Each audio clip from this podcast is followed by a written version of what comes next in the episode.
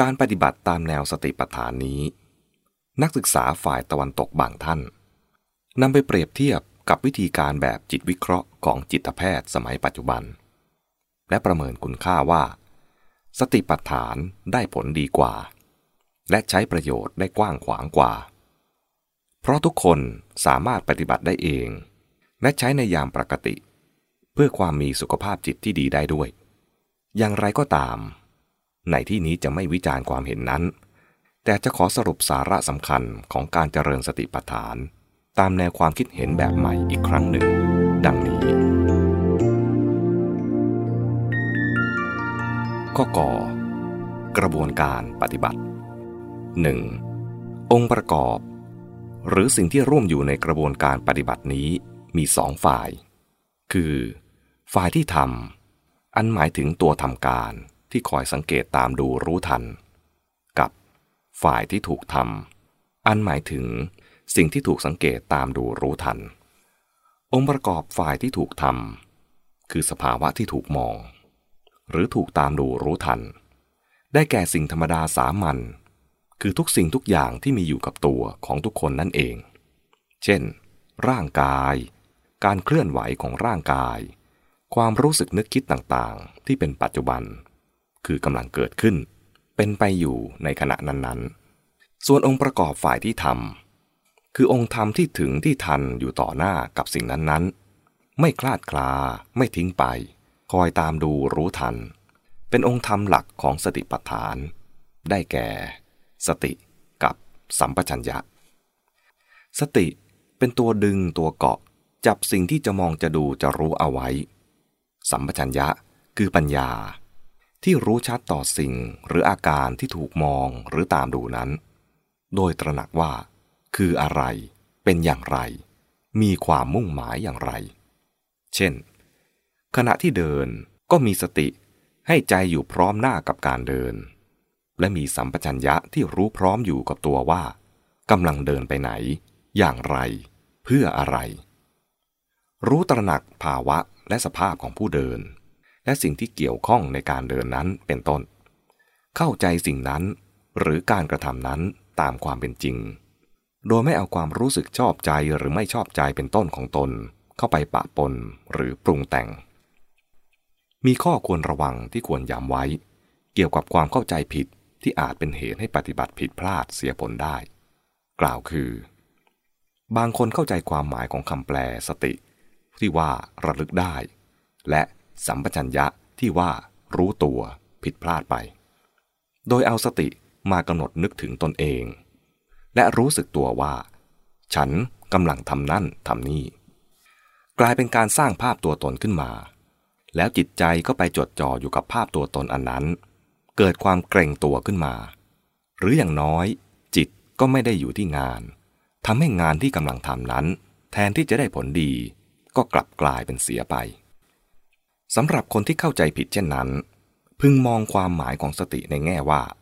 การนึกไว้ การคุมจิตไว้กับอารมณ์ การคุมจิตไว้กับกิจที่กำลังกระทำหรือคุมจิตไว้ในกระแสของการทำกิจ และมองความหมายของสัมปชัญญะในแง่ว่า การรู้ชัดสิ่งที่นึกไว้ หรือรู้ชัดสิ่งที่กำลังกระทำกล่าวคือมิใช่เอาสติมากำหนดตัวตน ว่าฉันกำลังทำนั่นทำนี่ ให้นึกถึงงานคือสิ่งที่ทำไม่ใช่นึกถึงตัวผู้ทำให้สติดึงใจไว้ ให้ใจอยู่กับสิ่งที่กำลังกระทำหรือกำลังเป็นไป จนไม่มีโอกาสนึกถึงตัวเองหรือตัวผู้ทำเลย คือใจอยู่กับสิ่งที่ทำนั้น จนกระทั่งความรู้สึกว่าตัวฉัน หรือความรู้สึกต่อตัวผู้ทำไม่มีโอกาสเกิดขึ้นได้เลย กระบวนการปฏิบัติข้อ 2 อาการที่ว่าตามดูรู้ทัน มีสาระสำคัญอยู่ที่ ให้รู้เห็นตามที่มันเป็นในขณะนั้น คือดูเห็นเข้าใจ ว่าอะไรกำลังเป็นไปอย่างไร ปรากฏผลอย่างไร เข้าไปดูต่อหน้า หรือพร้อมหน้า รับรู้พิจารณา เข้าใจ ตามดูมันไปให้ทันทุกย่างขณะเท่านั้น ไม่สร้างปฏิกิริยาใด ๆ ขึ้นในใจ ไม่มีการคิดกำหนดค่า ไม่มีการคิดวิจารณ์ ไม่มีการวินิจฉัยว่า ดีชั่วถูกผิดเป็นต้น ไม่ใส่ความรู้สึกความโน้มเอียงในใจ ความยึดมั่นต่างๆ ลงไปว่า ถูกใจไม่ถูกใจ ชอบไม่ชอบเป็นต้น เพียงเห็นเข้าใจตามที่มันเป็น ของสิ่งนั้นอาการนั้น แง่นั้นนั้นเองโดยเฉพาะ ไม่สร้างความคิดผนวกว่าของเราของเขา ตัวเราตัวเขาในกอในขอเป็นต้น ตัวอย่างเช่น ตามดูเวทนาในใจของตนเอง ขณะนั้นมีทุกเกิดขึ้น ก็รู้ว่าทุกเกิดขึ้น ทุกนั้นเกิดขึ้นอย่างไรกำลังจะหมดสิ้นไปอย่างไร หรือตามดูธรรมารมณ์เช่น มีความกังวลใจเกิดขึ้น เกิดความกลุ้มใจขึ้น ก็ตามดูความกลุ้มหรือกังวลใจนั้นว่า มันเกิดขึ้นอย่างไร เป็นมาอย่างไร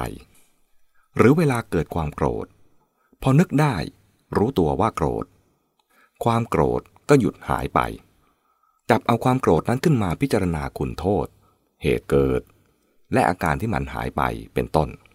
กลายเป็นสนุกไปกับการศึกษาพิจารณาวิเคราะห์ทุกของตน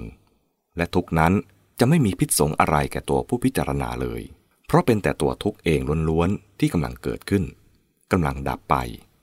ไม่มีทุกข์ของฉัน ฉันเป็นทุกข์เป็นต้น แม้แต่ความดีความชั่วใด ๆ ก็ตามที่มีอยู่ หรือปรากฏขึ้นในจิตใจขณะนั้นๆ ก็เข้าเผชิญหน้า ไม่เลี่ยงหนี เข้ารับรู้ตามดูมันตามที่มันเป็นไป ตั้งแต่มันปรากฏตัวขึ้น จนมันหมดไปเอง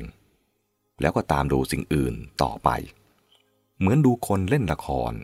หรือดุดเป็นคนข้างนอกมองเข้ามาดูเหตุการณ์ที่กำลังเกิดขึ้น เป็นท่าทีที่เปรียบได้กับแพทย์ ที่กำลังชำแหละตรวจดูศพ หรือนักวิทยาศาสตร์ ที่กำลังสังเกตดูวัตถุที่ตนกำลังศึกษา ไม่ใช่ท่าทีแบบผู้พิพากษาที่กำลังพิจารณาคดีระหว่างโจทย์กับจำเลย เป็นการดูเห็นแบบสภาวะวิสัย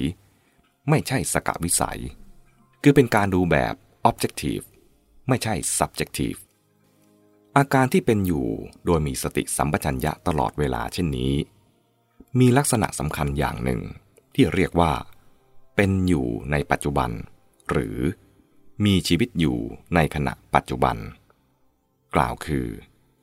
สติตามทันสิ่งที่กำลังเกิดขึ้น เป็นไปอยู่หรือกระทำอยู่ขณะนั้นๆ แต่ละขณะแต่ละขณะไม่ปล่อยให้คลาดกันไป ไม่ติดข้องค้างคา หรืออ้อยอิงอยู่กับอารมณ์ที่ผ่านล่วงไปแล้ว ไม่ลอยคว้างไปข้างหน้า เลยไปหาสิ่งที่ยังไม่มาและยังไม่มี ไม่เลื่อนไหลถอยลงสู่อดีต ไม่เลื่อนลอยไปในอนาคต หากจะพิจารณาเรื่องราวในอดีต หรือสิ่งที่พึงทำในอนาคต ก็เอาสติกำหนดจับสิ่งนั้นมาให้ปัญญาพิจารณาอย่างมีความมุ่งหมายทำให้เรื่องนั้นๆ กลายเป็นอารมณ์ปัจจุบันของจิต ไม่มีอาการเคว้งคว้างเลื่อนลอยละห้อยเพ้อ ของความเป็นอดีตหรืออนาคต การเป็นอยู่ในขณะปัจจุบันเช่นนี้ ก็คือ การไม่ตกเป็นทาสของตัณหา ไม่ถูกตัณหาล่อไว้หรือชักจูงไปนั่นเอง แต่เป็นการเป็นอยู่ด้วยปัญญาทำให้พ้นจากอาการต่างๆของความทุกข์ เช่น ความเศร้า ซึม เสียดาย ความร้อนใจ กลุ่ม กังวล เป็นต้น และทำให้เกิดความรู้